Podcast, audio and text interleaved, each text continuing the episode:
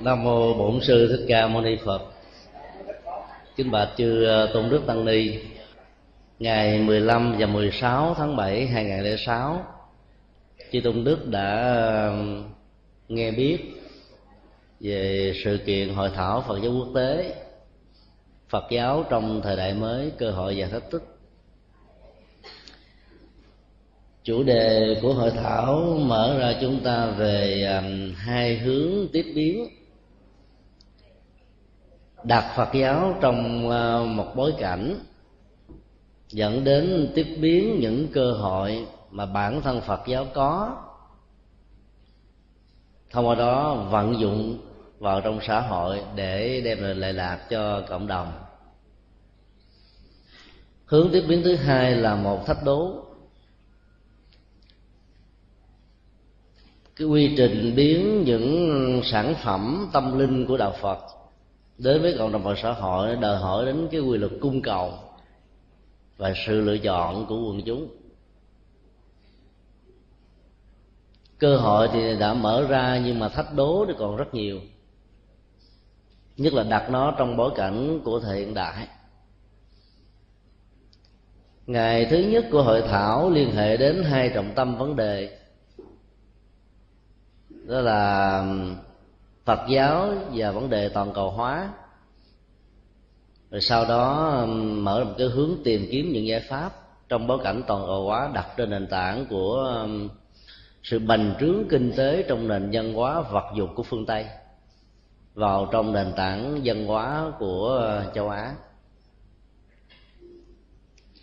các giải pháp được nêu ra nhằm mà hướng đến một quy trình làm thế nào đó để giúp cho người châu á trong tiến trình tìm kiếm những giá trị vật thực, không đánh mất cái nền tảng văn hóa tâm linh vốn có của mình. Sự tương tác và tiếp biến văn hóa trong trường hợp này à, diễn ra theo hai cách thế. Mỗi bên lượm lạc những giá trị mà vốn trong nền tảng truyền thống không có phương tây có thể tìm kiếm được những giá trị tâm linh của phương đông. Sau khi họ quá chán ngán với những à, gia tài, văn hóa, vật dục, dĩ nhiên là trong quá trình tìm kiếm đó đó thì họ đã mang rác rưởi của nền văn hóa phương tây vào trong mảnh đất tâm linh của châu á. Họ văn vải lung tung ở các nơi, thông qua chủ nghĩa tiêu thụ và con đường à, tiếp biến toàn cầu hóa về kinh tế. Trong khi đó, châu á ừ, vương mình thức giấc sau nhiều thập, nhiều thế kỷ. Chỉ lo chú trọng về đời sống, tinh thần và tâm linh. Vương mình dạy và tìm kiếm những giá trị kinh tế như phương tây. Sự tìm kiếm đó đã đặt họ trong một sự lựa chọn là tiếp nhận luôn cả phần rác rưởi của những cái mà thế giới phương tây đã quá ngắn ngẩm rồi. Đặt cái sự được và mất lên một cán cân ờ, chúng ta thấy là phương tây ờ, được nhiều giá trị tâm linh mới, tạo ra một quy trình thăng bằng về chủ nghĩa tiêu thụ, vốn giúp họ có thể vượt dậy lại đời sống có thể bị sa sút thông qua chủ nghĩa tiêu thụ không không trong khi đó thì châu á có thể rơi vào tình huống là bỏ kim cương, nhặt lấy những viên sỏi và đá. Được và mất, lợi và hại, tốt và xấu, chính là những cán cân giá trị mà những nhà cầm cân nảy mực một quốc gia, và đặc biệt là những vị lãnh đạo các giáo hội phật giáo đó, không thể không quan tâm. Ngày thứ hai của hội thảo liên hệ đến um, các thách đố về vấn nạn của phật giáo việt nam trong bối cảnh của thời hiện đại nhất là cái giai đoạn rất quan trọng hậu WTO vào um, 10 tây tháng 10 sắp tới. Hai chủ đề chính liên hệ đến Phật giáo Việt Nam, một mặt nó phản ánh về phật giáo đồng hành với dân tộc.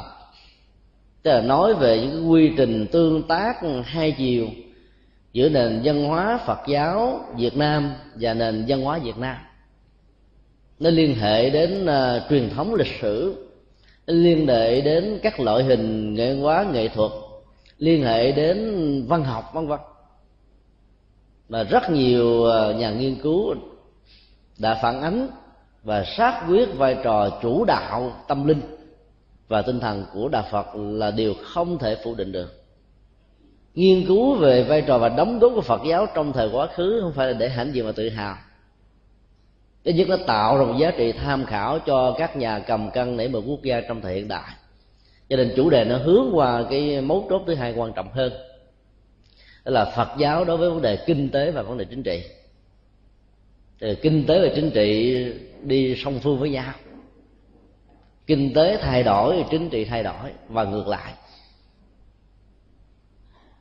Có nhiều người thắc mắc rằng là đạo phật là một đạo từ bi giải thoát. Làm gì có chuyện đề cập đến chính trị? Là bởi vì hiểu nghĩa chính trị quá đơn giản, rằng chính trị là cái gì đó xấu, chính trị là hai mặt, chính trị là thế này thế kia cho đó chính trị được hiểu theo nghĩa gốc của nó là nghệ thuật quản trị đất nước và xã hội. Đạo lý nhà phật có rất nhiều lời dạy liên hệ đến nghệ thuật quản trị này, mặc dầu không có hệ thống như là môn chính trị học. Nhưng mà chúng ta có thể rút tỉa ra những giá trị căn bản và tiêu biểu để ờ, có thể đóng góp cho xã hội, và nhất là trong sự tiếp biến dân hóa giữa đông và tây, thì chọn lọc được và mất là một cán cân đôi lúc phải hy sinh và phải làm một công việc căng não rất mỏi mệt. Thì mới có thể à, chọn lựa được những cái cần thiết và loại bỏ đi những cái có thể dẫn đến à, tiến trình phản tác dụng về phương diện văn hóa và đạo đức đối với à, quần chúng và đối với toàn thể cộng đồng người Việt Nam thì trong bối cảnh đó thì chúng tôi xin ờ, chia sẻ về bốn thách đố lớn đối với Phật giáo Việt Nam. Và đối với Phật giáo thế giới thì nó có rất nhiều vấn đề. Thì chúng ta sẽ không thể nào đủ thời gian để chia sẻ hết trong một buổi ờ, gặp gỡ hôm nay. Ngày 29 và 30 tháng 7 sắp tới đó, thì ban tổ chức Phật giáo quốc tế phối hợp với Liên Hợp Quốc bàn về kế hoạch tổ chức đại hội và đại lễ Phật đản của năm 2007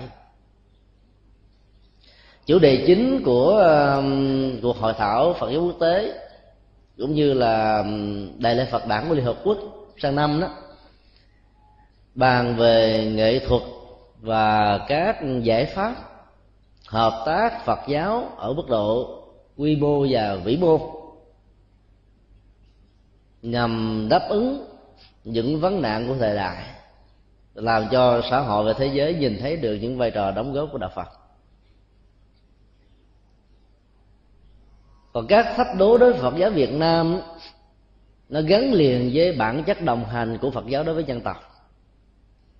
Và tính cách thừa nhận giá trị đóng góp của đó về phía chính quyền và nhà nước bốn thách đố rất quan trọng mà chúng tôi cho rằng à, nếu chúng ta không mạnh dạng thảo luận và đề cập đến đó, thì chúng ta sẽ khó có thể um, tìm kiếm ra những giải pháp hữu hiệu cho sự phát triển và sự thăng hoa của Phật giáo Việt Nam trong thời hiện đại. Thách đố thứ nhất là thách đố về chính trị. Phật giáo tồn tại với ờ, một nhà nước mà ý thức hệ chính trị là xã hội chủ nghĩa, là một thách đố rất lớn. Bởi vì chế độ chính trị này đã nhìn đạo phật với một góc độ cũng na ná giống với bất kỳ những tôn giáo hữu thần nào khác.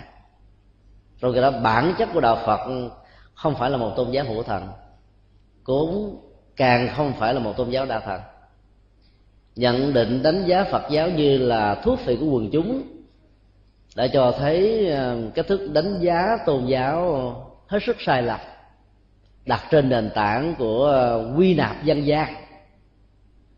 Cho đó, bản chất của đạo phật là khác hoàn toàn với các tôn giáo. Nhìn chỉ thấy được là yếu tố thuốc phiện của ờ, tôn giáo thì sẽ không thấy được giá trị văn hóa, đạo đức, tâm linh ngay cả phương diện giáo dục mà đạo phật đã cống hiến cho lịch sử của các dân tộc trên thế giới. Những nơi mà đạo phật có dịp du nhập tồn tại và phát triển thì yếu tính đồng hành giữa phật giáo và văn dân tộc đó, là điều mà ai cũng phải thừa nhận. Vì đạo phật có một cái lợi thế rất lớn đó là sự truyền bá của đạo phật không gắn liền với các dấu giày thực dân như ờ, các tôn giáo khác, chẳng hạn như là cơ đốc giáo và hồi giáo. Yếu tố đặc điểm này ờ, đã giúp cho đạo phật dễ dàng được các dân tộc tiếp nhận như là một gia tài tâm linh và gia tài đạo đức. Thách đố của chính trị liên hệ đến bối cảnh và vấn nạn lịch sử. Mỗi một giai đoạn trôi qua thì đạo phật phải tìm những cách thức để thích ứng bởi vì à, các chính thể trong các giai đoạn lịch sử nhìn nhận, đánh giá đạo phật ở những góc độ khác nhau. Mặc dầu gần đây các nhà lãnh đạo nhà nước đều cho rằng đạo phật ừ, có nhiều giá trị đóng góp cho dân tộc việt nam trong lịch sử. Cái cách thừa nhận đó nó là một vấn đề và sự ứng dụng các giá trị đó vào trong xã hội hiện đại hay không là một vấn đề khác. Đã từ xa xưa phật giáo không phải là một tổ chức chính trị. Các nhà sư phật giáo, các vị cao tăng đã từng tham gia làm tư vấn chính trị hoặc là quốc sư về các phương tiện chính trị và kinh tế. Nhưng các ngài không phải là những người đứng ở trong vai trò để quyết định những vấn nạn của chính trị đặt ra trong một thời cuộc. Do đó chúng ta có thể xác quyết rằng là nỗ lực của các tổ chức giáo phái phật giáo trên các thế giới không nằm để ờ, tiến tới việc thiết lập một chính quyền, hay là giải thể một chế độ. Do đó phật giáo chưa từng có những sách lược cụ thể về phương diện chính trị đối với từng chủ nghĩa nơi mà đạo phật có thể có như là một thực tại văn hóa và một thực tại tâm linh. Cho nên đứng trước các biến cố của chính trị đó thì phật giáo gần như um, có những phản ứng rất là rề rạc thiếu thống nhất dẫn đến sự phân hóa nội bộ rất nghiêm trọng. Biến cố năm 1975 là một biến cố mà chúng ta có thể uh, rút tỉa rất nhiều ờ, ý tưởng để chúng ta có thể ờ, tư duy về một đường hướng nhập thế của Phật giáo trong tương lai. Phật giáo Trung Quốc với cuộc cách mạng đỏ 10 năm đối đầu với một thách đố rất lớn là đạo Phật không trở thành thực phẩm tâm linh của quần chúng. Một đại quốc gia được xem như là thương thiên đường của Phật giáo Đại thừa trở thành những giá trị du lịch là hết. Các vị cao tăng đã phải um, vượt biên sang các nước phương tây. Rồi phần lớn đó, thì làm đạo tại Đài Loan. Với trong vòng gần 40 năm cái sắc thái và những giá trị đóng góp của Phật giáo Đài Loan có thể đi trước Phật giáo Việt Nam 200 năm nghĩa là Phật giáo Việt Nam cũng trong một biến cố chính trị. Có một cái cấu trúc na ná như uh, Trung Hoa dưới cái thời uh, xã hội chủ nghĩa. Ấy thế mà sự dương mình của Phật giáo Trung Hoa ở tại Đài Loan là điều mà chúng ta không thể nào không quan tâm. Nhà nước Trung Quốc cách đây vài tháng đã tổ chức diễn đàn Phật giáo thế giới lần thứ nhất mời gọi hết tất cả các nhà lãnh tụ Phật giáo trên toàn thế giới, đại diện cho các giáo phái khác nhau, thảo luận những vấn đề cùng hợp tác làm thế nào phát triển Phật giáo, để giữ vai trò tâm linh văn hóa của Phật giáo tại đất nước này. Vì chính phủ ờ, cộng sản của Trung Hoa đã nhận thức sai lầm rất nghiêm trọng của họ trong cuộc cách mạng văn hóa, đã đẩy đạo Phật vào chỗ suy vong rất lớn.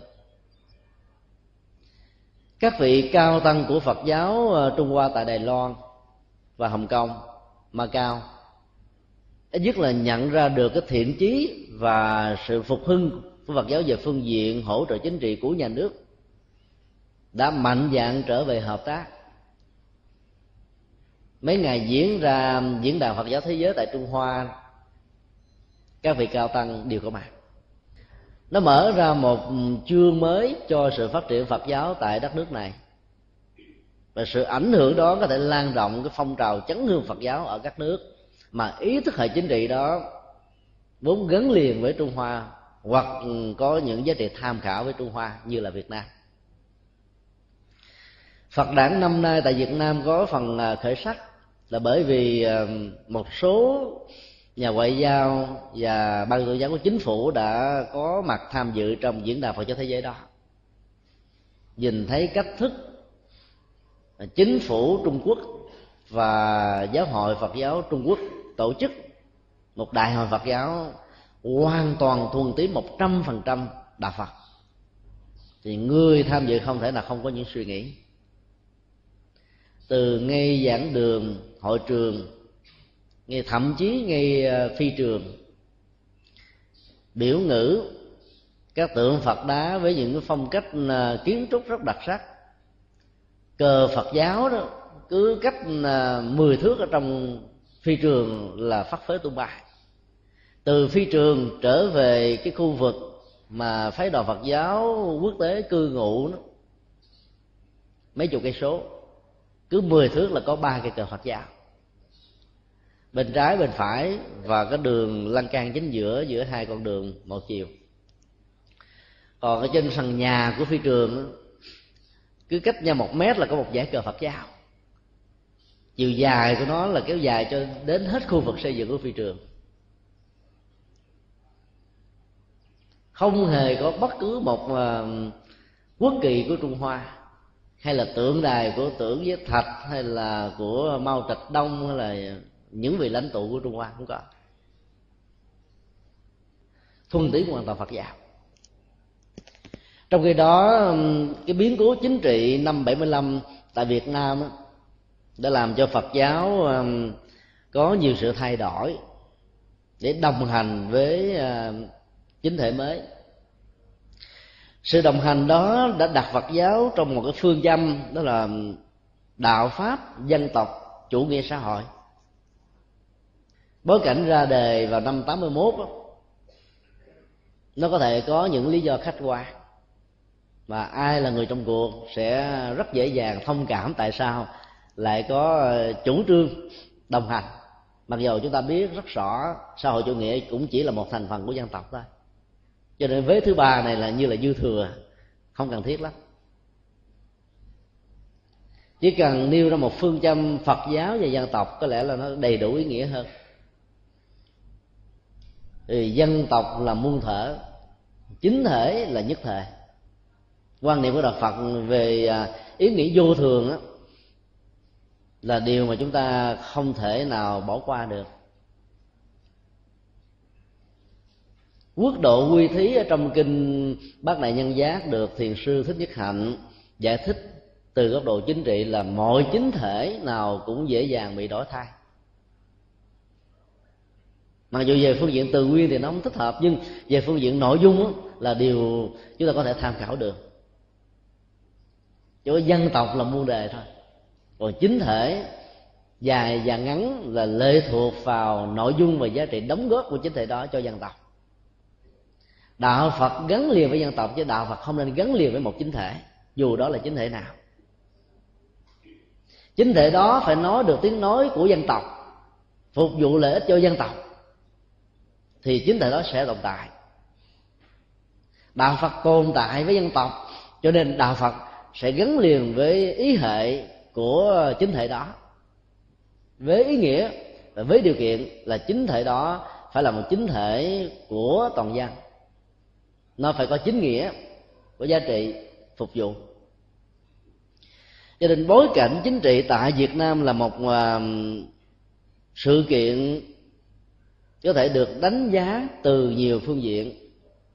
Nó có những cái giá trị thống nhất và độc lập quốc gia niềm ao ước của rất nhiều người.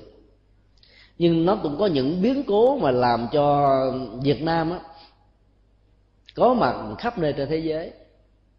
Phong trào thuyền nhân vượt biên đã gây ra một làn sóng à, ủng hộ và chống đối rất lớn đối với Việt Nam trong giai đoạn đó.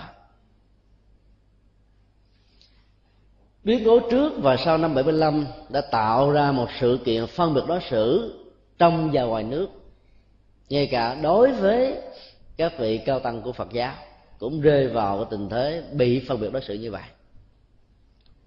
Tăng ni Việt Nam và đặc biệt là các vị cao tăng, mỗi lần xuất dương đi hoàng pháp, thường phải đối đầu với những thách đố của rất nhiều người vì họ tặng cho các vị những chiếc nón cối mà vốn tu sĩ Phật giáo trên tinh thần Phật dạy là không đội trên đầu của mình bất kỳ một chiếc nón nào để đầu tròn và áo vuông thôi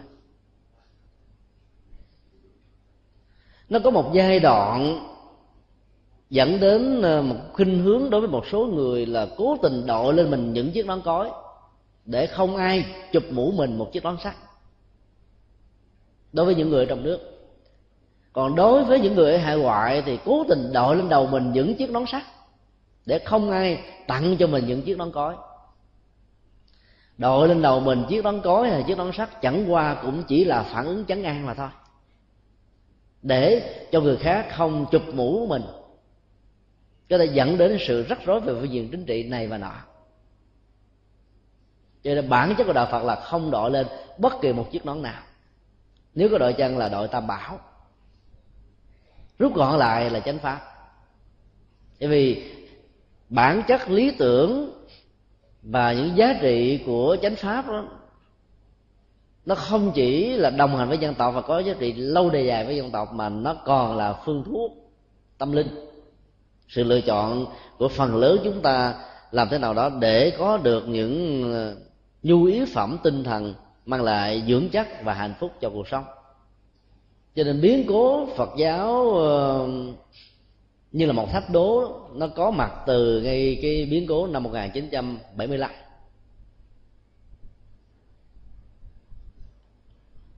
Phật giáo đã phân hóa ra thành à, hai giáo hội chính.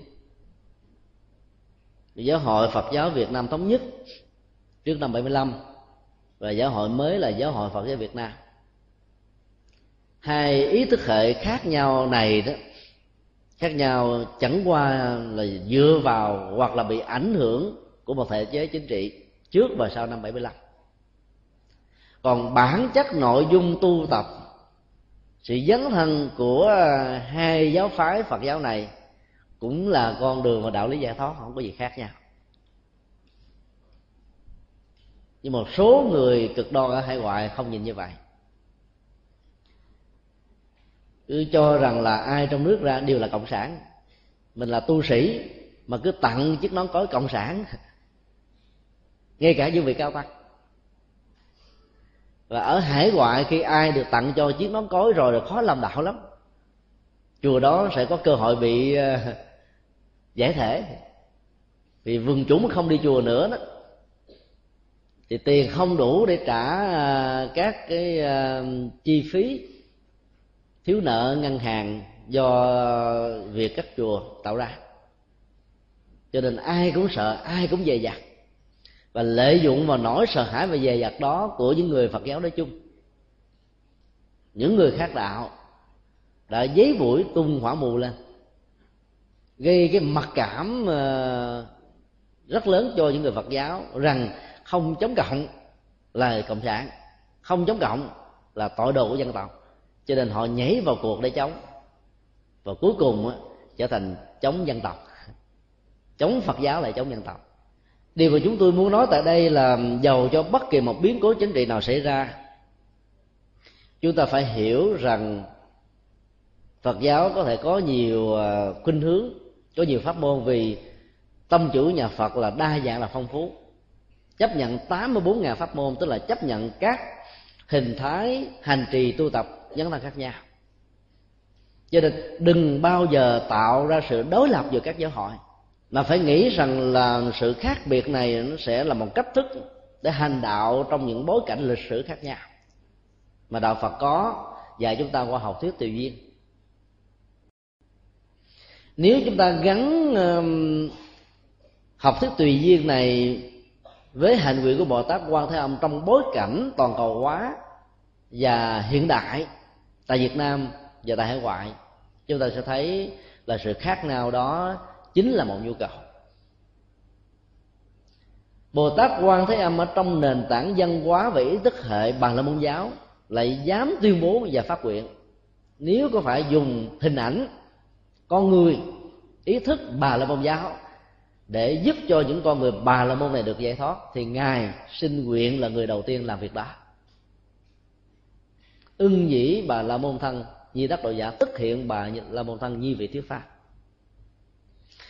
Chúng ta đặt câu phát biểu đó và nội dung ứng xử dấn thân của bồ tát quan thế âm trong bối cảnh chính thể và ý thức hệ văn hóa bà la môn giáo, thì quả thực đó là một lời tuyên bố tá bạo.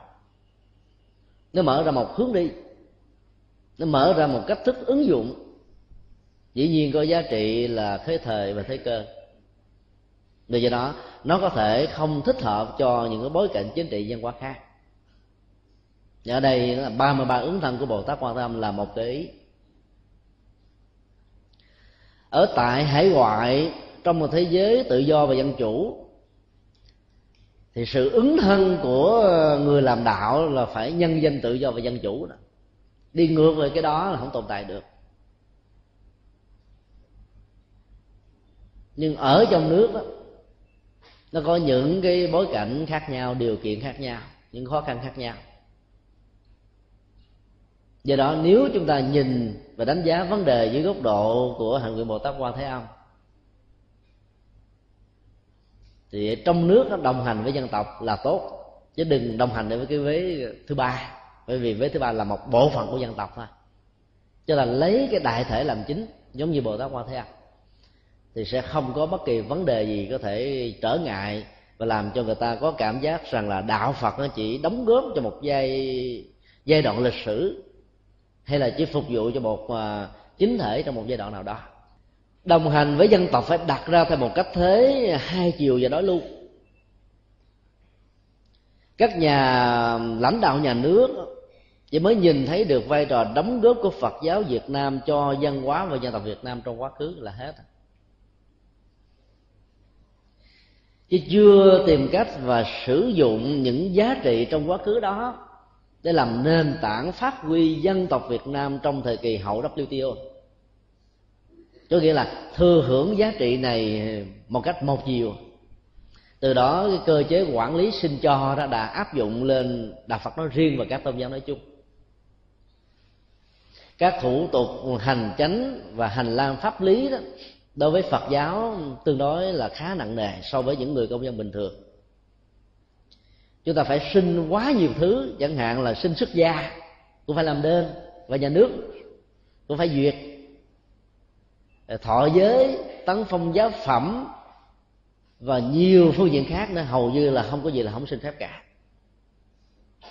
Pháp lệnh tôn giáo mới là không còn xin phép, nhưng cũng còn có những cái quy định hành lạc pháp lý tương tự ở mức độ nhẹ hơn là báo. Báo thì xin cho khác nhau, ở chỗ về ngôn từ thôi. Nó có những lý do chính trị và những lý do tế về bên trong để thay thế cái từ xin trở thành cái từ là báo. Và dĩ nhiên khi báo, nếu bên phía nhà nước thấy có vấn đề gì đó cũng can thiệp vào thôi. Được và không được, như ờ, trong các cái đại hội Phật giáo chúng ta thấy nó không thuộc về quyền quyết định một trăm phần trăm của Phật giáo mà nó thuộc về à, sự tác động và quyết định của về phía nhà nước khá nhiều. Cho nên đồng hành giữa phật giáo dân tộc phải đặt ra cho phật giáo một à, cách thức làm thế nào để thuyết phục chính thể về nhà nước. Sử dụng những giá trị vốn có phật giáo để phát huy văn hóa dân tộc. Chúng ta phải mạnh dạng tạo ra một à, cách thế tiếp cận để giúp cho nhà nước thay đổi quan niệm ứng xử đối với phật giáo trong rất nhiều năm qua. Cơ chế chinh so đó nó tạo ra rất nhiều tệ đoan, quan liêu và sự nặng nhất của nó có thể dẫn đến sự tham nhũng. Có thể đây là những vấn đề tế nhị và nhạy cảm, ít có ai tiện và thảo luận ở những nơi công cộng. Nhưng khi ngồi nói chuyện, trà nước với nhau, thì những vấn đề đó ít nhiều đều được đem ra để thảo luận và bàn tán. Nó có như là một thực tại. Xin cho tạo ra quan liêu và chủ nghĩa cửa quyền bắt đầu có mặt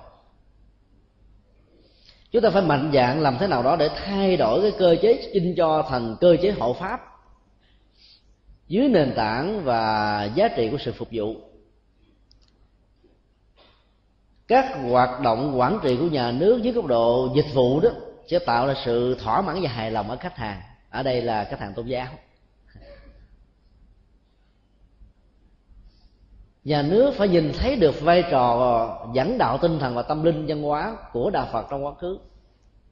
Để tình nguyện trở thành một vị hộ pháp cho sự phát triển của đạo phật ở việt nam trong tương lai. So sánh quá trình đồng hành dân tộc giữa phật giáo và các tôn giáo khác, có lẽ là không có nhà lãnh đạo phật giáo nào không thừa nhận rằng đạo phật là đạo duy nhất tại việt nam gắn liền với sự phát triển và xây dựng một quốc gia. Trong khi đó, các tôn giáo khác thỉnh thoảng có tình trạng là rước phôi về dày mã tổ, cổng rắn cắn gà nhà. Gắn liền với vấn về xâm lược thôn tính thuộc địa của ờ, các quốc gia phương tây. Chính sách ờ, đại đoàn kết dân tộc có thể vẫn còn ờ, sử dụng hữu hiệu trong thời hiện đại đối với tôn giáo nói chung nhưng sự ứng dụng một cách bình đẳng và ngang bằng về mọi phương diện là một sai lầm rất lớn. Bởi vì vị thế, giá trị đóng góp, cách thức tiếp cận, sự tương tác đối lưu hai chiều giữa đạo phật với các tôn giáo so với đất nước và dân tộc việt nam hoàn toàn khác nhau. Phải có ờ, những cách thức đối xử với phật giáo khác với các tôn giáo khác. Vì phật giáo chỉ là những người đồng hành, ủng hộ phát triển dân tộc, chứ chưa là lực lượng đối kháng. thì bản chất ừ, thuyết tứ ăn của nhà phật dạy những người phật tử hành trì điều đó. Cho nên phải thay đổi theo một cách thế, không thể nào bình đẳng về mọi phương diện, vì trên thực tế không có gì là bình đẳng tuyệt đối. Nó có những giá trị mà chúng ta phải nghiêng về đó để chúng ta tìm kiếm những giá đóng góp. Có những cái chúng ta phải giảm bớt để ừ, chúng ta ừ, hãm bớt lại những phương diện tiêu cực và phản tác dụng có thể xảy ra trong tiến trình của sự đồng hành. Cho nên cơ chế quản lý sinh cho đó cần phải thay đổi bằng dịch vụ và hậu pháp. Thì đạo phật sẽ trở thành à, cái ý thức hệ văn hóa tâm linh chính tại đất nước việt nam. Mặc dù các nước xã hội chủ nghĩa không bao giờ thừa nhận quốc giáo là một tôn giáo nào đó trung hoa ngày nay đã vươn mình thức giấc sau một giấc ngủ dài và say lầm thấy được vai trò của đạo phật, cho nên họ đầu tư phát triển. Cái là trong vòng 20 năm tới thì vai trò của Phật giáo Trung Hoa đối với cộng đồng Phật giáo thế giới rất lớn. Và mong sao đất nước Việt Nam sẽ học được bài học sai lầm của Trung Hoa để đổi cách thức quản trị đối với Phật giáo, trở thành một cơ chế hộ pháp. Thì có lẽ là đạo Phật sẽ trở thành thực phẩm tâm linh cho dân tộc Việt Nam. Thách đố thứ hai chúng tôi muốn chia sẻ đó là thách đố tôn giáo. Kể từ khi đức giáo hoàng john Paul đệ nhị lên trở thành vị chủ chân của giáo hội thiên chúa giáo la mã thì phật giáo và các tôn giáo còn lại đang phải đối đầu với những thách đố rất lớn về cách thức làm đạo và chủ hướng truyền bá của ờ, Kitô giáo đã xây về mảnh đất tâm linh châu Á. Năm 1990 là cái mấu chốt lịch sử khá quan trọng cho biến cố, xây hướng của Thiên Chúa giáo về châu Á trước khi qua đời thì giáo hoàng John Paul đại nhị cũng đã để lại những di chúc. Và vị giáo hoàng đương nhiệm bây giờ là người đang thừa hành cái khuynh hướng đó một cách rất là hiệu quả. Giáo hội thiên chúa giáo la mã đang phải đối đầu với rất nhiều thách đố. Trước nhất đó là phong trào thế tục hóa. Và kết quả của phong trào thế tục hóa này dẫn đến một thái độ phản ứng là không cần đến nhu cầu tôn giáo và tâm linh của thiên chúa giáo ở phương tây. Rất nhiều người là không còn đi nhà thờ nữa. Các nhà thờ của tinh lành và của đạo phật đã bán lại cho quý thầy để xây dựng lên ngôi chùa. Có nhiều nhà thờ được giữ nguyên cái cấu hình của nó, chỉ tháo gỡ đi cái cây thập giá ở trên thậm chí là các giải bàn ghế sinh hoạt ở trong nhà thờ vẫn để nguyên ở trong chánh điện của một ngôi chùa. Đó cũng là một trong những nghệ thuật tiếp biến văn hóa. Các ngôi chùa có mặt ở tại phương tây đó cần phải có cái dấp dáng kiến trúc của nền văn hóa phương tây thì mới có thể không tạo ra một phản ứng đối nghịch và loại trừ tẩy chay. Thì bản chất của quy trình tiếp biến văn hóa là chọn lựa những gì gần gũi và vốn là một phần của mình. Còn cái nào xa lạ, đẩy ra bên ngoài. Nếu các nhà chùa của Phật giáo Việt Nam và của các Phật giáo trên khắp thế giới tại phương Tây đó, dám mạnh dạng làm việc đó, theo cái mô hình kiến trúc văn hóa vốn có tại đây, thì chắc chắn rằng là chùa chiền Phật giáo sẽ đón nhận nhiều hơn nữa những người dân bản địa đến với ờ, nguồn sống tâm linh mới này sự đối đầu về phong trào thế tục quá tách rời vai trò và sự khống chế của tôn giáo ở đây là thiên chúa giáo, trong giáo dục văn hóa chính trị kinh tế của phương tây, là một bài học. Cuộc cách mạng khoa học diễn ra vào thế kỷ thứ 17 phương Tây là kéo theo cái trào đại về lý trí vào thế kỷ thứ 18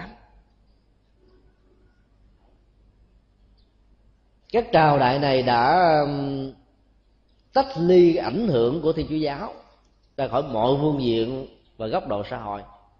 Vì người ta thấy rất rõ là để vai trò quản trị và khống chế của thiên chúa giáo trên các phương diện xã hội phương tây đã làm cho phương tây bị lạc hậu và chậm phát triển đi mấy trăm năm.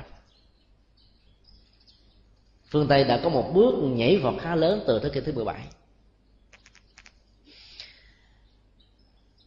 thời đại khai sáng vào thế kỷ thứ 19 của các triết gia phương tây là một cái nỗ lực mà đi đến đỉnh cao nhất để tách rời ảnh hưởng của thiên chúa giáo ra khỏi đời sống sinh hoạt tinh thần của người dân. Và kết quả là thế kỷ 20 đó, phong trào của triết học phân tích đã có mặt, dẫn đến sự cáo chung khá lớn và mạnh mẽ của thiên chúa giáo tại nền văn hóa mà nó đã từng có mặt và đồng hành với dân tộc tại các quốc gia này. Trong mối khủng hoảng rất lớn của thiên chúa giáo thì đạo phật có mặt phương tây như là một dưỡng các tâm ơn lấy thu hút, làm cho rất nhiều người đến với đạo phật như là một sự lựa chọn. Thiên chúa giáo ý thức rõ rằng là phật giáo phát triển một cách tự phát không có phương pháp, không có chiến lược, không có nhân sự, không có những sự hỗ trợ cần thiết, cho nên tiến trình của nó là một tiến trình thẩm thấu lâu dài. Nó có thể kéo dài đến vài trăm năm thì mới có thể gây một tầm ảnh hưởng lớn. Trong lúc đạo phật đang nỗ lực vươn mình ra thế giới phương tây thì thiên chúa giáo này nỗ lực gấp một trăm lần so với sự phát triển phật giáo phương tây để lan tỏa về mảnh đất châu á. Một mảnh đất rất là màu mỡ, còn sót duy nhất so với tiến trình bành trướng của um, cơ đốc giáo ở nhiều nơi trên thế giới. Tại châu phi và một số châu lục khác, giáo hội ờ, thiên chúa giáo la mã đã không phải tốn nhiều nhân lực, vật lực, tài lực, trí lực, mà thành quả dân số tại đây lại gia, gia tăng. Trong cái đó nỗ lực rất nhiều tại châu á nhưng mà không có thành công bao nhiêu là bởi vì phương pháp luận thần học tại châu á được nhập cảng nguyên si từ phương pháp luận thần học ở phương tây. Vốn rất là xa lạ và khác biệt với nền văn hóa của châu á. Cho nên bị nền văn hóa này đẩy ra như là một phản ứng thực tại. Sách lược bành trướng dân hóa và tôn giáo của thiên giáo la mã gắn liền với chủ nghĩa toàn cầu hóa về phương diện kinh tế. Họ còn tiến hành đồng hóa một số khái niệm dân hóa và tôn giáo ở tại mảnh đất tâm linh này. Chẳng hạn như là trong mảnh đất của của châu á đó, ngoài đạo phật, vai trò của vị trời đối với dân tộc việt nam trời đối với dân tộc mà ấn độ và nhiều dân tộc khác. Nó có chung, một mẫu số chung với đấng chúa trời của Kitô giáo La Mã. Mặc dầu bản chất của khái niệm và nội dung trời trong trường hợp này giữa các tôn giáo là khác nhau, nhưng ít nhất nó đặt trên nền tảng nhất thần, có một đấng sáng tạo, cho nên làm cho các tôn giáo bản địa ngoài đạo Phật dễ dàng chấp nhận khái niệm nội dung Chúa Trời của Kitô giáo tìm kiếm những giá trị tương đồng nho nhỏ trong tình huống này để làm cho mảnh đất châu Á trở thành mảnh đất tâm linh của ờ, Kitô giáo là điều mà các nhà lãnh đạo Phật giáo cần phải quan tâm. Chỉ trong vòng ờ, mấy mươi năm sau 1975 tinh lành đã có mặt rất nhiều nơi ở vùng sâu, vùng xa và cao nguyên họ đã gác qua hết một bên tất cả những thách đố về chính trị. Tìm kiếm những giải pháp đồng hành với dân tộc thông qua con đường kinh tế để mở mang bờ cõi tôn giáo của họ. Kết quả là họ có thêm rất nhiều tín đồ mới. Còn phật giáo lại bỏ đi một cơ hội được phục vụ cho làng xã, vì ngày xưa làng xã chính là những vành đai bảo hộ phật giáo phật giáo là có khuynh hướng ờ, tiến ra thành thị. Cái vành đai làng xã chính là vành đai văn hóa của một dân tộc. Bỏ những vành đai đó thì đạo phật sẽ mất đi ờ, giá trị đồng hành khá lớn trong lịch sử đã có. Thách đố lớn nhất về phương diện tôn giáo là Kitô giáo và Tin lành tại Việt Nam.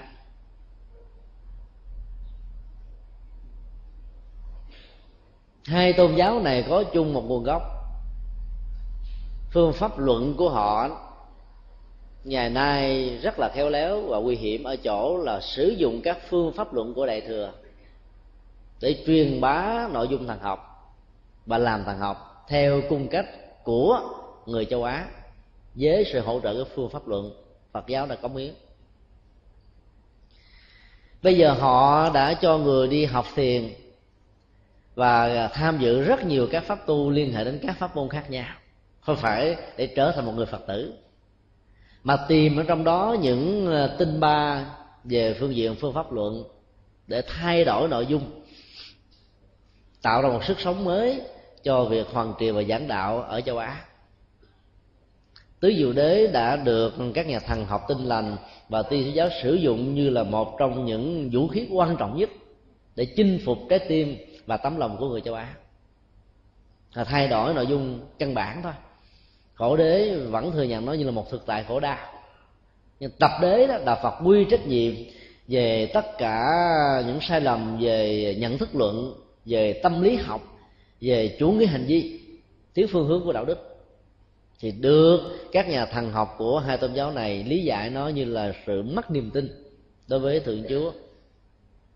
Cho nên nỗi khổ niềm đau có mặt như là một thực tại hàng ngày còn niết bàn họ vẫn thừa nhận nó như là giá trị an lạc hạnh phúc những uh, nhu cầu quan trọng nhất mà bất cứ một con người nào cũng cần phải có. Nhưng giải pháp và con đường đi đạt đến được giá trị an vui hạnh phúc đó đó thay vì đối với đạo phật là con đường bát chánh đạo là một quy trình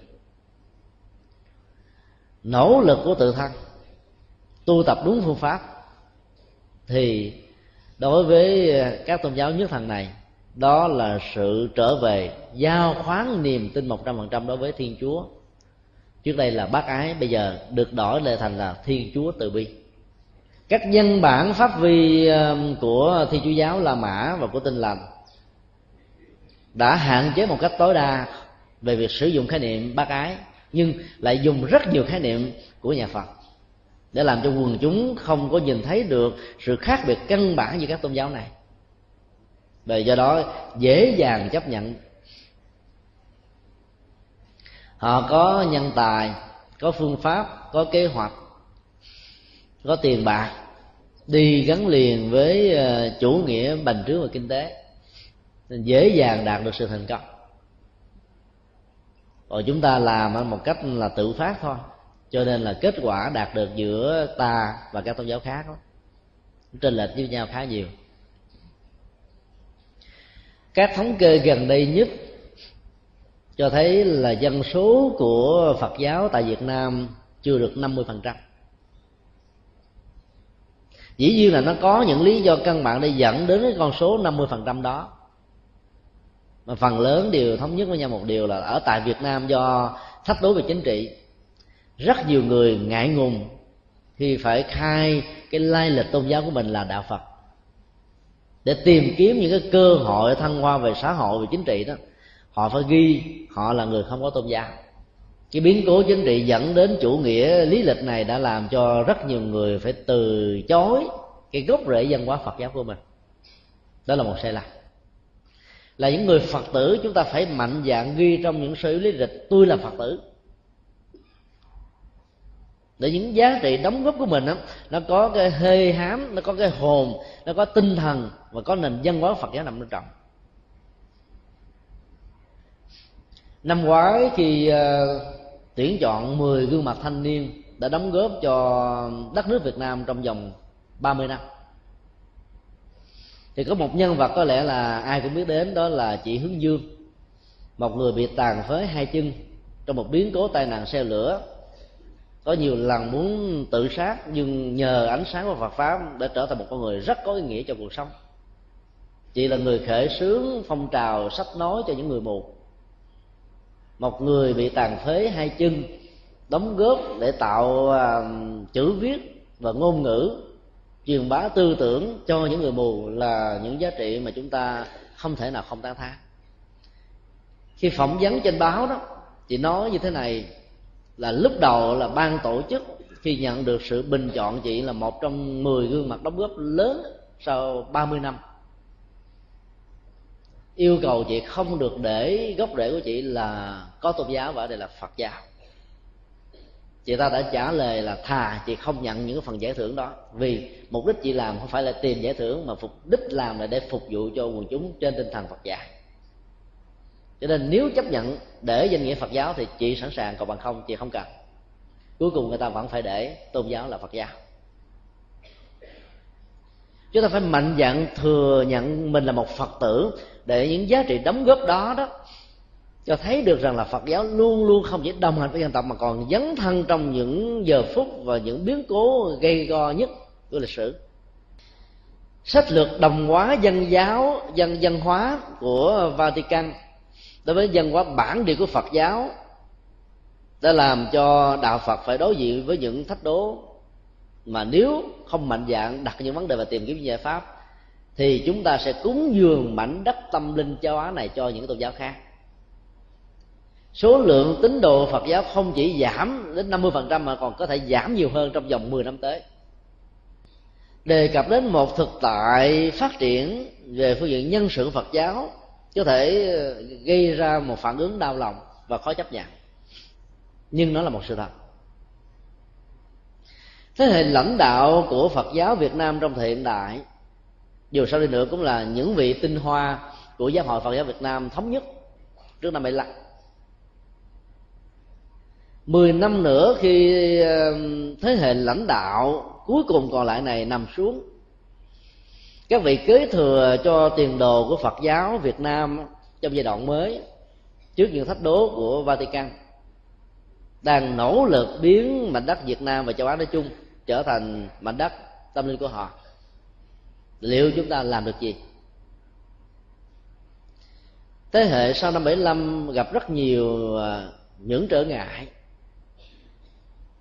sinh ra trong một ý thức hệ khác, lớn lên trong một ý thức hệ khác cơ hội giáo dục Phật học á, sau năm 75 á, là không có nhiều. Các trường lớp và đại học phật giáo đã bị đình chỉ. Hệ thống trường trung học bồ đề không còn nữa. Các trường mẫu giáo và những trường tiểu học mà trước năm 75 Phật giáo đã từng đóng góp hoàn toàn mất hết chỗ đứng sau năm 75 chúng ta có một hệ thống trường và học mới. Về số lượng thì nhiều hơn trước năm 75 bao gồm hệ thống các trường trung cấp Phật học, cao đẳng Phật học rồi ba học viện Nam Trung Bắc. Tổng số các trường lớp này nó có thể lên đến gần một một trăm nếu chúng ta tính luôn các lớp sơ cấp Phật học. Nhưng các lớp này đối tượng phục vụ chính yếu vẫn là tăng ni thôi.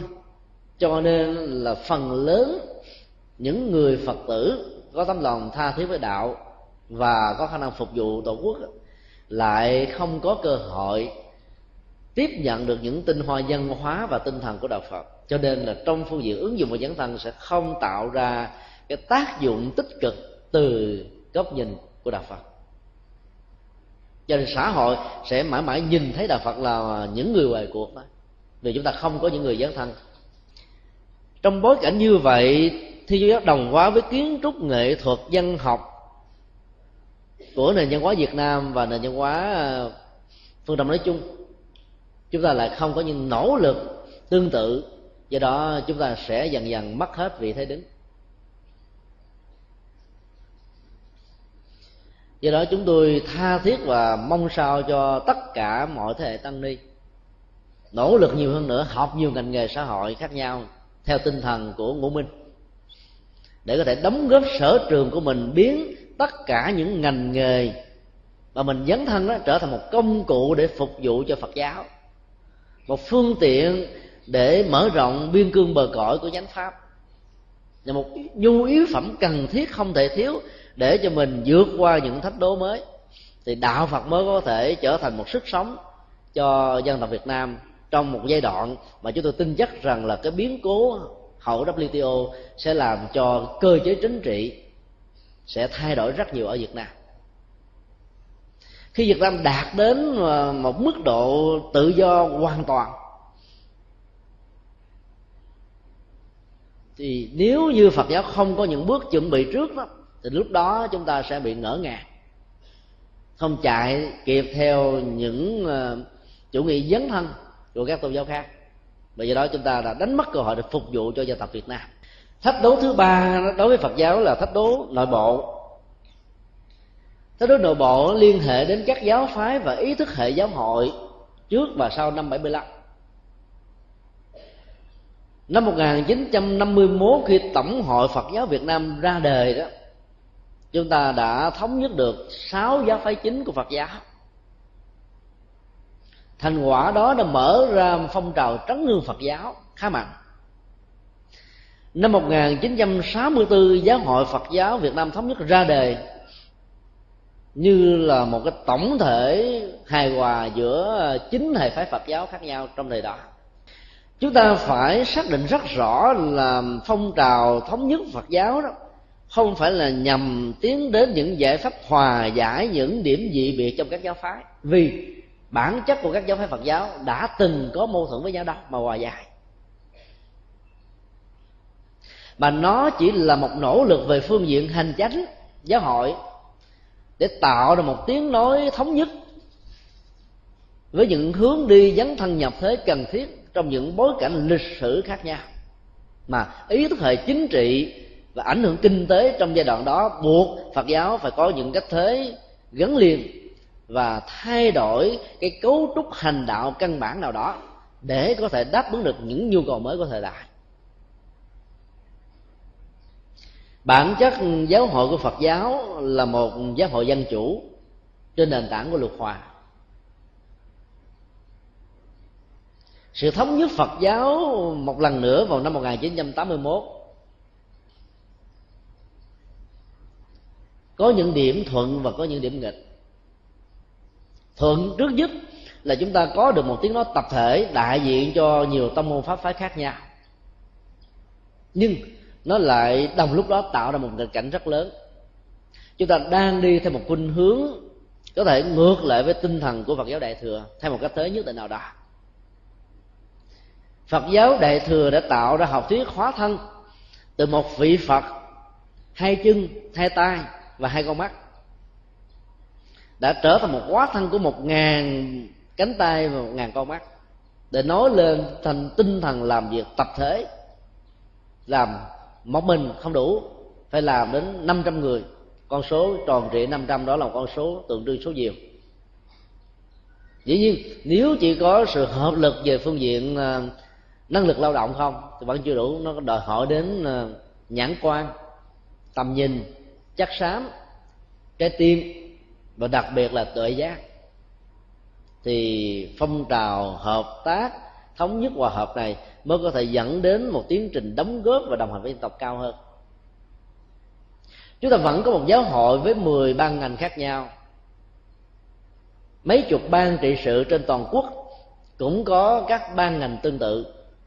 Nhưng chúng ta đi ngược với học thuyết quá thân này. Thay vì từ hai bàn tay chúng ta ứng biến ra một ngàn bàn tay để làm nhiều việc hơn, thì bây giờ đó, một ngàn bàn tay chúng ta rút ngắn lại còn hai bàn tay và hai bàn tay đó đổ dồn lên trách nhiệm của vị thường trực. Cho nên theo một cách thế nào đó, nếu chúng ta không mạnh dạng thay đổi cái cấu trúc hiến chương của giáo hội và không thay đổi vai trò cũng như cách nhìn về phương diện đóng góp của các nhân sự trong những cơ cấu, thì chính ban thường trực sẽ có thể trở thành một thách đố đối với các ban ngành còn lại. Làm cho các ban ngành còn lại sẽ không có cơ hội để đóng góp. Thì thường trực nắm hết trên một ngàn bàn tay, đổ dùng lên hai bàn tay, thì hai bàn tay đó, giàu có múa mai tối ngày vẫn không thể nào giải hết tất cả các việc nặng nhọc của phật sự. Nếu chúng ta đặt vấn đề thống nhất phật giáo dưới góc độ, lấy hóa thân với số lượng nhiều, rút lại thành là một, ứng thân nhất định nào đó, thì đôi lúc nó trở thành một uh, trong những cách thế là chúng ta không thể nào phục vụ hết tất cả mọi thành phần với nhiều căn tính khác nhau. Mà lịch sử phát triển của Phật giáo đa dạng là phong phú.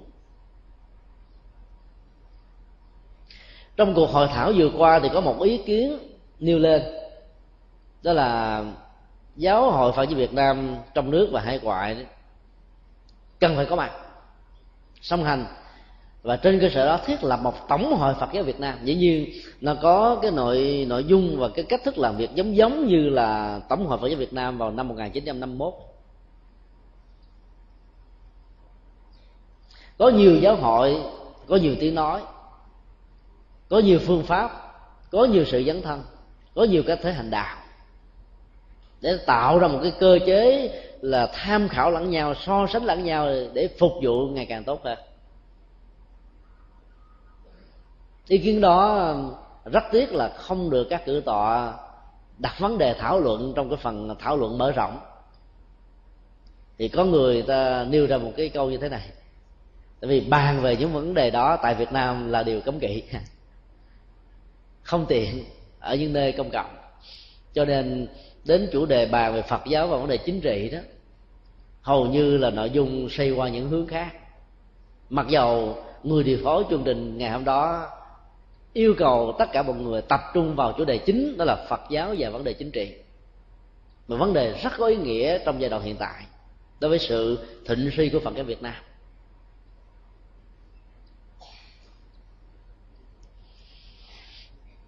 Chúng ta phải xác định rất rõ là hai giáo phái chính hiện nay, một cái là giáo hội phật giáo việt nam thống nhất và cái còn lại là giáo hội phật việt nam chẳng qua cũng là những cách thức thể hiện tâm chỉ đạo phật.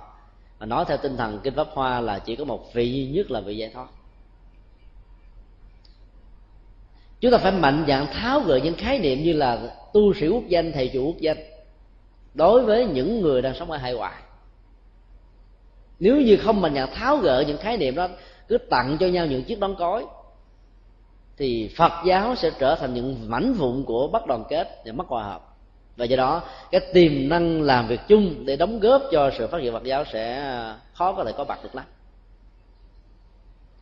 Và tại trong nước thì chúng ta cũng đừng bao giờ quan niệm những vị thuộc giáo hội phật giáo việt nam thống nhất là những người thuộc về chiếc quan sắc chúng ta phải quan niệm sự có mặt của những cái khác nhau như là một tiến trình tương tức, hỗ trợ lẫn nhau. Ngày xưa phật giáo cũng đã từng có hai trường phái lớn là đại chúng bộ và thượng tọa bộ. Nhờ có sự ra đề của um, đại chúng bộ, con đường cách tăng, dấn thân và nhập thế mở ra theo một cách thế được đại đa số quần chúng lúc bây giờ chấp nhận. Nếu như lúc đó chỉ có một thượng tọa bộ duy nhất thôi, thì có lẽ tinh thần truyền thống và giữ truyền thống này sẽ làm cho đạo phật mất đi những yếu tính nhập thế cần thiết. Vì bản chất nhập thế là sự thay thế những nội dung văn hóa tôn giáo sẵn có ở bản địa bằng một nội dung tôn giáo mới. Ở đây là đạo phật. Lịch sử phát triển của phật giáo đã từng chứng minh là đạo phật có nhiều tông chỉ, có nhiều pháp môn khác nhau, và do đó nó đóng góp cho nhiều căn cơ trình độ khác nhau. Một cái gì đó duy nhất, nó có cái hay về ý nghĩa đoàn kết nhưng ngược lại nó sẽ dẫn đến tình trạng là biến một ngàn hóa thân trở thành một ứng thân của thường trực. Và từ đó công việc chúng ta sẽ bị ách tắc rất là nhiều. Chấp nệ vào danh sưng sẽ là một nỗi đau cho sự phát triển Phật giáo Việt Nam.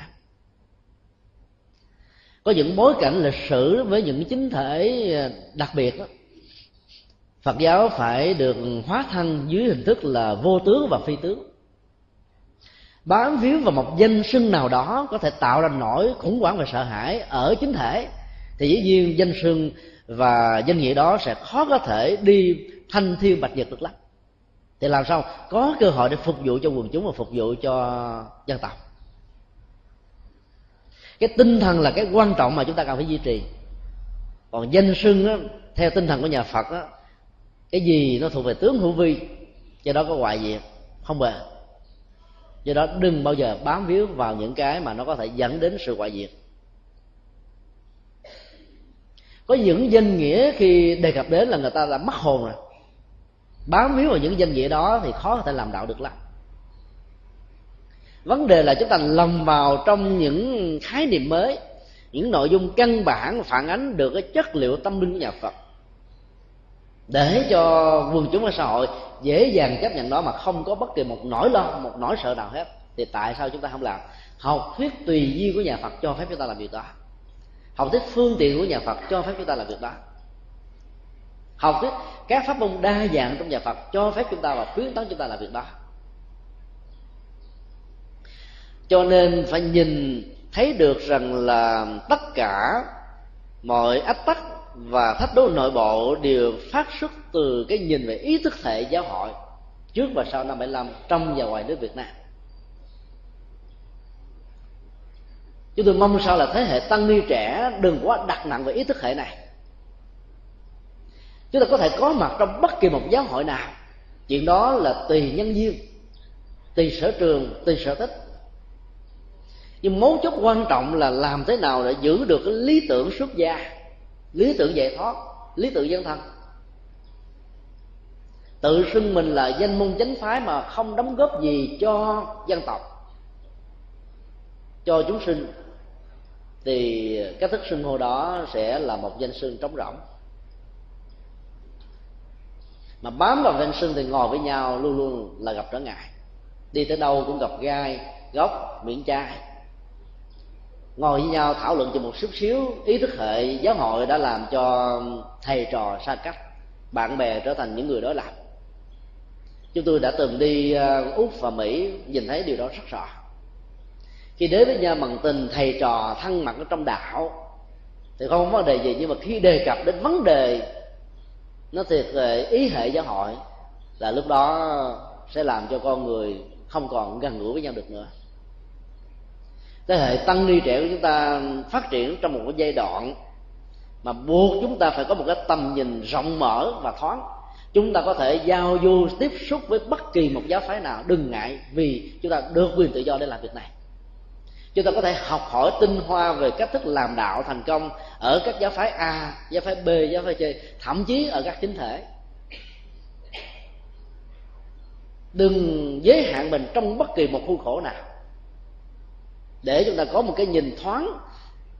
Và nếu giáo hội đó, cơ chế đó phục vụ cho lợi ích của quần chúng chúng ta theo. Còn nếu nó không phục vụ được lợi quần chúng, thì chúng ta tốt nhất là theo giáo pháp. Vì giáo pháp là vĩnh cửu, là muôn đề còn giáo hội chẳng qua của chúng mình chính thể, nó có giá trị nhất thời trong một giai đoạn nhất định nào đó mà thôi. Nó đáp ứng cho những nhu cầu của thời đại. Nhưng ngược lại, nó cũng thể làm giới hạn tính cách giáo pháp ở trong một cái phương diện, lẽ ra nó phải rộng rãi hơn, toàn cục hơn, thoáng mở hơn. Nhưng nó lại bị những cách thế tương tác qua lại giữa giáo hội với thời cuộc, cho nên nó không thể nào có giá trị vĩnh cửu và lâu dài. Cái nhìn thoáng mở của chúng ta sẽ giúp cho chúng ta có thể liên kết làm việc, cộng tác về phương diện văn hóa, giáo dục hoằng pháp và phật sự nói chung thì lúc đó, chúng ta mới thấy được tính cách tương tức trong trường hợp này, chẳng qua cũng chỉ là cách thức thể hiện đa dạng pháp môn và hành trì trong sự dấn thân phục vụ. Chứ nó không phải là một sự đối lập và loại trừ lẫn nhau. Các mâu thuẫn quá khứ giữa cho tôn đức của chúng ta, nó thuộc về quá khứ, nó không thuộc về chúng ta nữa. Là những người sống ở trong hiện tại, đừng bao giờ bám víu vào những cái gút mắt quá khứ đó để trở thành những kẻ xa lạ với nhau, để trở thành những người có thể mỗi khi phát biểu ra với nhau là có những vấn đề với nhau. Cái nỗi đau quá khứ, cái gút quá khứ đó cần phải được giải thể đó. Một thách đố khác ở trong nội bộ phật giáo, theo một cách thế nhất định nào đó, nó thỉnh thoảng có những khuynh hướng đặt nặng về chủ nghĩa cục bộ dùng miền và giáo phái, theo tình trạng tâm môn pháp phái điều này đã làm cho phật giáo khó có thể phát triển mạnh được lắm. Do vì chúng ta có đầu óc cục bộ, cho nên chúng ta chỉ tìm kiếm những nhân sự gắn liền với tông ngô pháp phái và dung nguyện của mình. Và kết quả là chúng ta đã bỏ rơi cơ hội sử dụng chất xám và giá trị đóng góp của rất nhiều nhân tài mà tiếng nói của họ, cách làm đạo của họ, phương pháp luận của họ, nhận thức của họ có thể rất khác với mình đây là chúng ta phải xem, đó là một sự bổ sung rất cần thiết, nhưng chúng ta lại có thể nghĩ đó là một sự đối lập và có thể dẫn đến tình trạng là thay thế vai trò vị trí hiện tại của mình. Tinh thần tùy hỷ của nhà Phật cho phép chúng ta và khuyến tấn chúng ta tin tưởng rằng hãy cần mời gọi nhiều nhân tài hơn mình để sự gánh gác của mình nó được nhẹ đi. Và lẽ ra chúng ta phải mất đến 100 năm để làm công việc đó. Nhiều người khác cùng hợp tác chúng ta sẽ làm hoàn tất việc đó trong vòng 10 năm. Các thách đố nội bộ này rất lớn và chúng tôi cho rằng nó nó còn quan trọng gấp 100 lần so với thách đố tôn giáo và thách đố chính trị. Thách đố chính trị nó diễn ra như là một bối cảnh xã hội. Thách đố tôn giáo diễn ra như là một tương tác xã hội. Thời nào cũng có có theo một cách thức khác nhau những thách đố nội bộ, nếu không giải quyết thì đứng trước những thách đố tôn giáo và chính trị thì phật giáo sẽ mất hết tất cả những phương hướng dấn thân phục vụ của mình. Mà nếu có làm chăng thì cũng không có kết quả và thành tựu lớn được. Cái cuối cùng đó là thách đố hành đạo. Dĩ nhiên bản chất chánh pháp của đạo phật thì không cần phải cách tăng, bởi vì không có gì hay hơn nó, thì cần gì phải cách tăng. Nhưng có một điều chúng ta phải thừa nhận là giá trị dưỡng chất của phật giáo giống như là một thang thuốc bổ. Ở đây là thang thuốc bắc. Vì hương vị đắng của nó làm cho nhiều người ngán ngẩm không muốn uống. Mặc dù biết rằng uống thuốc đắng này có thể đã tật nhưng họ vẫn chấp nhận thích sử dụng những loại viên kẹo ngậm bánh kẹo, sô cô la. Mặc dầu biết là sự tiêu thụ các loại sản phẩm ngọt và ngon này nó có thể dẫn đến những chứng bệnh khác. Cung cách làm đạo của phật giáo mang tới cách truyền thống trong nhiều thế kỷ qua đó, nó chỉ có thể đáp ứng cho những người mà tâm tính của họ gắn liền với đời sống nội tại. Trầm lặng, không bon chen. Chúng ta phải có những cách thức làm đạo ứng với các lứa tuổi mà đại khái có thể chia ra làm bốn giai đoạn. Thiếu nhi thiếu niên, thanh niên và người lớn tuổi. Ngoài phương diện giáo pháp, ứng với các lứa tuổi ra, chúng ta cần phải có những loại giáo pháp ứng với những người phật tử thượng thành và những người bắt đầu tìm hiểu đạo phật như là một thực tại tôn giáo và văn hóa. Cách thức truyền đạo, phân tích, lý giải và ứng dụng phật pháp ở hai đối tượng này phải được phân tích khác nhau, ứng dụng khác nhau hôm nay khi chia sẻ về bốn thách đố chính trị, thách đố tôn giáo, thách đố nội bộ và thách đố về à, cung cách hành đạo, chúng tôi rất mong chư tôn đức tìm kiếm những giải pháp đặt trên nền tảng học thuyết tùy duyên và phương tiện của nhà phật để ứng dụng trong những bối cảnh lịch sử khác nhau, trong những môi trường xã hội khác nhau dĩ nhiên nó sẽ có sự khác nhau giữa thành thị và thôn quê để làm thế nào đó làm đạo cho thành công. Nếu chúng ta không dám mạnh dạng cải cách những vấn đề hành đạo, thì chúng ta sẽ khó có thể phục vụ được quần chúng được lắm. Cho đến lúc nào đó đó, đối với những giới trẻ đó, chúng ta sẽ phải thay thế các nghi thức tụng niệm bằng chuông mỏ, bằng những nghi thức ca hát, cũng bài kinh đó, cũng bài sám đó. Thay vì là tiếng chuông tiếng mỏ thì là một bài ca nhạc thì giới thanh niên sẽ cảm thấy phấn khởi và họ có một vai trò đóng góp về nhân thân. Thì chúng ta sẽ giữ họ được với chúng ta. Thì đạo phật mới có thể phát triển mạnh được. Nam mô bổn sư thích ca mâu ni phật.